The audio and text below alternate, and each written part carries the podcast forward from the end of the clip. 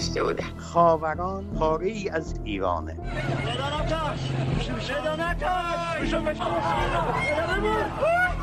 کدوم آبان گفتم آبان خونین 98 هواپیما بارها سقوط کرده توی خونه های ما هر شب داره سقوط می‌کنه دختر من سالم و سرحال بوده. داخل فرودگاه سپاه یا نیرو انتظامی. بچه من رو بودنه. سلام. من فرشته قاضی هستم و شما شنونده پادکست یک پرونده هستین که هر هفته از حسابهای رادیو فردا تو پادگیرای مختلف و شبکه های اجتماعیمون پخش میشه. کارون وقتی مدرسه میومد سر کوچه پیاده می‌شد. اونجا صدا میزه مامان نهار چی دار من صداش میشنیدم. ولی سیمتری بسته به کار بچه کردم من نفهم نشنیدم صداش نشنیدم اونایی که جنازه کارونی دیدم میگن دستش اموچ بسه تو در بود شکسته بود حتما می‌خواستی بیا طرف من نذاشت کارونی فجی بود قتلش این صورت زیبایی من یکی از این رئیس کارمند آقایی نگاه وقتی چهره کارونی دیدم این چشمان زیبایی خیلی به سخت بود دستش اصلا وحشتناک کارون بود حاجی زده آرومتر بود ولی کارون وحشتناک من از پدرش رفا می‌خواسته کنه یا ترسیده بود. این صدای روحانگیز سلطانی نژاده. مادر کارون حاجیزاده که 25 سال پیش در نه سالگی به همراه پدر نویسنده و شاعرش حمید حاجیزاده با ضربات چاقوی ماموران وزارت اطلاعات کشته شد. بله در این قسمت از پادکست یک پرونده از حمید و کارون حاجیزاده حرف می‌زنیم. از شاعری که سروده بود بر پیکر من نقش شود نقشه ایران. پرخون چون نمایند به خنجر بدنم را و از کارونی که 25 ساله در نه سالگی مونده. قربانیان قتل های سیاسی که به قتل های زنجیره معروف شد. کوچه 14 متری دوازده معصوم تو خیابون گلدشت کرمان هرچند که اسمش سالهاست که عوض شده اما جای دستای کودکانه ای روی تیر چراغ برق بر سر این کوچه 25 ساله که باقیه. جای دستای پسر بچه نه سالی که با شیطنت دستاشو چسبوند به تیر برق تازه رنگ شده و صدای خنده هاش همه کوچه رو پر کرد. چند روز بعد اما مادر و دو برادر بزرگش که اون موقع نوجوانانی چهارده و شونزده ساله بودند برای همیشه اون کوچه رو ترک کردن و هرگز به اون خونه نیمساز آجوری اون موقع که حالا دیگه نماش سفالیه باز نگشتند. خونه ای که معمن امن کارون بود قتلگاه او و پدرش شد و صدای وحشت او و ده ضربه و 28 ضربه چاقویی که بامداد 31 شهریور همون سال 1377 بر جان و تن کودکانه او و پدرش نشست رو کسی نشنید. خانه سرخ و کوچه سرخ است و خیابان سرخ است. آری از خون پهنه برزن و میدان سرخ است. ده به ده کم خشم است که برمیخیزد. مزرعه زرد و چپر سبز و بیابان سرخ است اروند و عرس حاجیزاده فرزندان حمید حاجیزاده که زمان قتل پدر و برادرشون نوجوانای 16 و 14 ساله بودند اولین کسایی بودند که نیمه شب همون موقع به صحنه قتل اونها رسیدند. از اروند که از این خونه می‌پرسم و از این کوچه از آوارگی تو شهر خودش میگه. اون خونه و مدت زمان سکونت ما در اون یک بازه زمانی خالی و گم شده تو زندگیمه خیلی زود اومد و زود تموم شد اما خیلی بد تموم شد. بعد از اون قضیه دیگه ما هرگز نتونستیم برای زندگی به اون خونه برگردیم. اون خونه رو به هیچ عنوان نمی‌تونستیم تحمل کنیم. انگاری که نه واقعا توی شهر خودمون توی خونه خودمون در به در و آواره شده بودیم. خونه که برای همه آشناها دوست فامیل مثل مهمون ترا بود برای ما دیگه درش بسته شده بود. و عرس که از حس تجاوز به خاک و وطن. حسی که من بخوام بگم نسبت به اون خونه دارم و خاطراتی که برام به وجود میاد و میرم و میام دقیقا مثل وطنی که به خاکش تجاوز شده. و ساکنینش مجبور به فرار شدن و راه برگشت ندارن روز سی شهریور کارون به اتفاق مادرش از شهر بافت به خونه برگشته بودن به کرمان. شب مادرش تو اتاق روبرویی تو فاصله سه متری خوابیده بود و اروند میگه که توی خواب بیهوشش کرده بودن. پنبه ای که روی دهانش گذاشته بودن تو اسناد و مدارک آثار صحنه قتل ثبت و ضبط شده. روحانگیز سلطانی نژاد بعد از به هوش اومدن وقتی وارد اتاقی که همسر و پسرش رو تو اون به قتل رسوندن میشه با صحنه وحشتی مواجه میشه که برای همیشه با اوست. او از همین صحنه میگه. وارد اتاق که شدم یه حاجزاده سرش طرف پنجره بود. پاش طرف در بود که من آمدم داخل. پاش گرفتم خانم. پاش گرم بود. فکر کردم حالا حاجزاده سکته کرده سرش خورده به پنجره چون سرش طرف پنجره بود. این خونی که تو صورت اینا هسته مال اینه که خورده ضربه خورده به زمین. تو همین فاصله عرس به من گفت کارونم کشتن. من یه لحظه نگاه کردم دیدم اصلا وحشتناک کارونه کشته بودن دهنش پر مو بود و خون. چشمش باز بود. دستش هم پر مو بود پر خون بود. من دیگه نتونستم باشم من اومدم بیرون. اومدم بیرون فقط جیغ می‌زدم صدا کارونه می‌زدم. نتونستم تحمل کنم که دوباره برگردم تو همون کفش کارون دم در دیدم. کفش کارون بو می‌کردم. خودش یه فاصله کوتاه با من بود ولی من کفش بو و اروند و عرس که از عروسی یکی از بستگانشون ساعت دو نیم به خونه که قتلگاه عزیزترین آدمای زندگیشون شده بود رسیده بودن. میگن که 25 ساله با کابوس همون شب زندگی می‌کنن. عرس از چشمان باز کارون میگه. کاملا شوکه بودم. حتی تا چند سال من تو تو آینه تو چشمای خودم میترسیدم نگاه کنم. یعنی اینقدر ترس داشتم. کارون قشنگ داشت بابامو نگاه می‌کرد. همیشه برامون سوال بود که اول بابا مرده یا کارون؟ خب مشخص بود کارون توی اتاق واقعا دست و پا می‌زد. مثلا شما جای هر مثلا اتاق رو نگاه می‌کنن رو دیوار جای دست کارون بود. انگار فرار می‌کرد و اینا. بعد خیلی ترسیده بود. کارون خب چشماش کلا از حدقه زده بود بیرون. یعنی قشنگ می‌شد. ترس تو صورتش دید. دهنش پر خون بود. لباسای خونی که داشت بابامو نگاه می‌کرد. بابا هم که خب قاعدتا خیلی راحت بود. بابا مثلا من احساس می‌کردم مثلا فکر کنم دیگه پذیرفته بود که داره میمیره مثلا چشما رو بسته بود.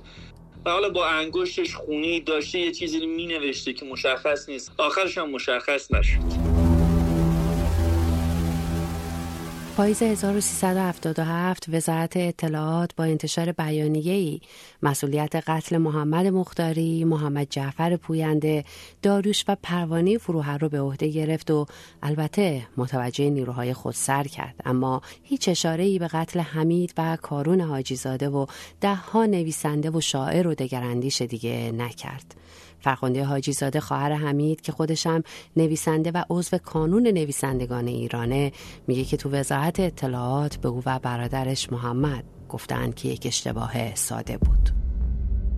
ما همه درا رو زدیم به همه جا رفتیم. هیچ جا جواب روشنی به ما نداد فقط هر از گاهی سال یه بار بچه هاشو می‌برن خانمش رو صدا می‌کنن. بیاین دیگه بگیرین پرونده رو ببند. تو همون شیش هفت ماه اول یک بار ما رو صدا کردن من و برادرم و اون موقع بچه های صغیر بودن. و نهایت پس از حالا مدتی که با هم صحبت کردیم یه آقای درشت هیکلی بودن که ما نمی‌دونیم چه کاره بود چی بود.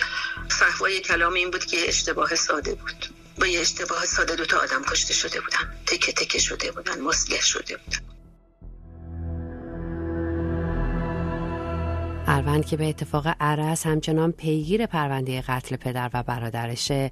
از دو نفر از ماموران وزارت اطلاعات که تو پرونده قتل فروهرها مختاری و پوینده بازداشت شده بودن نام می‌بره. از محمود جعفرزاده عضو اداره عملیات وزارت اطلاعات که با ضربات چاقو داروش فروهر رو کشت و مرتزا فلاح سرتیم عملیات کشتن داروش و پروانه فروهر. اروند میگه که قاضی پرونده به او گفته که پیگیر نباشه. من رفتم پیش قاضی پرونده گفتم که آقا از تهران اون موقع وکیل پرونده آقای زرفشان بودن. به ما گفته بودن گویا عناصری که از تهران اومده بودن. جناب آقای جعفرزاده حالا آقای نمی‌دونم ما حسب ادب خودمون بگیم جعفرزاده و فلاح بودن که اومده بودن کرمان برای انجام این کار. حالا تیم پشتیبانی هم احتمالا اینجا داشتن. ما گفتیم ما به این افراد مشکوکیم. خیلی راحت به من گفتن که آدرسشون رو بدیم تا ما دعوتشون کنیم ببینیم قبول می‌کنن کشتن یا نه. خب من خندیدم گفتم آقا حرفی می‌زنید از اون حرفا. گفت ببینید نه پیگیری کنید نه به جایی می‌رسید. اینکه ندونی قاتلای پدر و برادر چه کسانی بودن یه درده اینکه بدونی اما قاتلا در پناه حمایت نظام از پیگیری مسئول باشن. درد بزرگتریه که 25 سال اروند و عرس با این درد زندگی می‌کنن. اروند میگه که دنبال شخص قاتل نیست. دادخواهی که همیشه از جانب ما بوده و هست ولی تا حالا نتیجهش این بوده که یه براشفتگی غیز قهر توی وجود ما شعله شده. همون اوایلی که ما با بابا و افکارش آشنا شدیم ما دیگه دنبال شخص قاتل نبودیم. الان هم حتی اگه خود شخص قاتل رو بیان دست ما بدن ما کاری به اون نداریم. در اصل ما دنبال عامر و قاتل اصلیم. چون اون قاتلی که اومده کشته خودش یه عروسک خیمه شبازیه. خودش فاقد اختیاره. از کسی دیگه دستور می‌گرفته. و ما آمر اصلی رو می‌خوایم اون کسی که دستور به قتل اینا رو داده. و با گذشت 25 سال عرس میگه هنوزم شبا اذیت میشه. هنوز که هنوز شهریوری که میشه از یکی دو ماه قبل استرس توی خونه او خونه برادرش و خونه مادرش حاکم میشه. اما هر دو هم اروند و هم عرس که حالا دیگه مردای جوونی هستن با افتخار از پدر شاعرشون حرف می‌زنن. از حمید حاجی زاده که ابتدا از دانشکده حقوق اخراج شد و بعد از معلمی. هرچند که سالهای آخر عمرش معلم ادبیات بود. اروند که دانش آموز پدرش هم بوده تو مدرسه تو درس ادبیات فارسی میگه باید اروند و عرس باشید تا بفهمید چه کسی رو از دست دادید. درسته که ما الان دستمون بسته است و تحت فشاری ما از همه طرف زیر فشار و تهدیدیم. اما مطمئنم که این شب خیلی زود سهر میشه. هیچ شبی نبوده که سهر نشه. اصلا فکر کنم بابا برای همین بوده که تخلص خودش رو سهر گذاشته. باید اروند و عرس باشی تا بدونی که چه کسی رو از دست دادی. همه میگن مادر چراغ خونه است اما خونه ما دو تا چراغ داشت. اول بابام بعد مامانم. همیشه وقتی بابام خونه بود همه ما دور بابام جمع می شدیم. دهه هفتاد یه برنامه ویژه کودک و نوجوان بود به اسم ففه هفته مهر هفتاد و هفت قرار بود کارون با عرس تو این برنامه شرکت بکنه. روزی که شد شب هفتم قتل کارون. برادرش میگن که عاشق اسکیت بود دوست داشت خلبان بشه و پرواز رو خیلی دوست داشت. آخرش هم او پرواز کرد و به گفته اروند ما جا خب بچه نه ساله بود دیگه ظریف آدم دیدین که همش دلش می‌خواد ببوسه بچه رو بگیره تو بغلش. یه سری از جاهایی که مثلا کارو مثلا رو سینه‌شو میبوسیدم و اینا مثلا اونجا چاقو خورده بود و مثلا چربی اومده بود بیرون. اینا مثلا یه خاطرهایی که مثلا هنوز منو داره اذیت می‌کنه. قول قراره که با هم گذاشتیم که مثلا اول من میمیرم یا اون میمیره. من می‌گفتم کارون نه اول من میمیرم دیوونه. من میام مثلا بالا سرت می‌زنم رو پیشونیت. این قسمت از پادکست یک پرونده از کارون.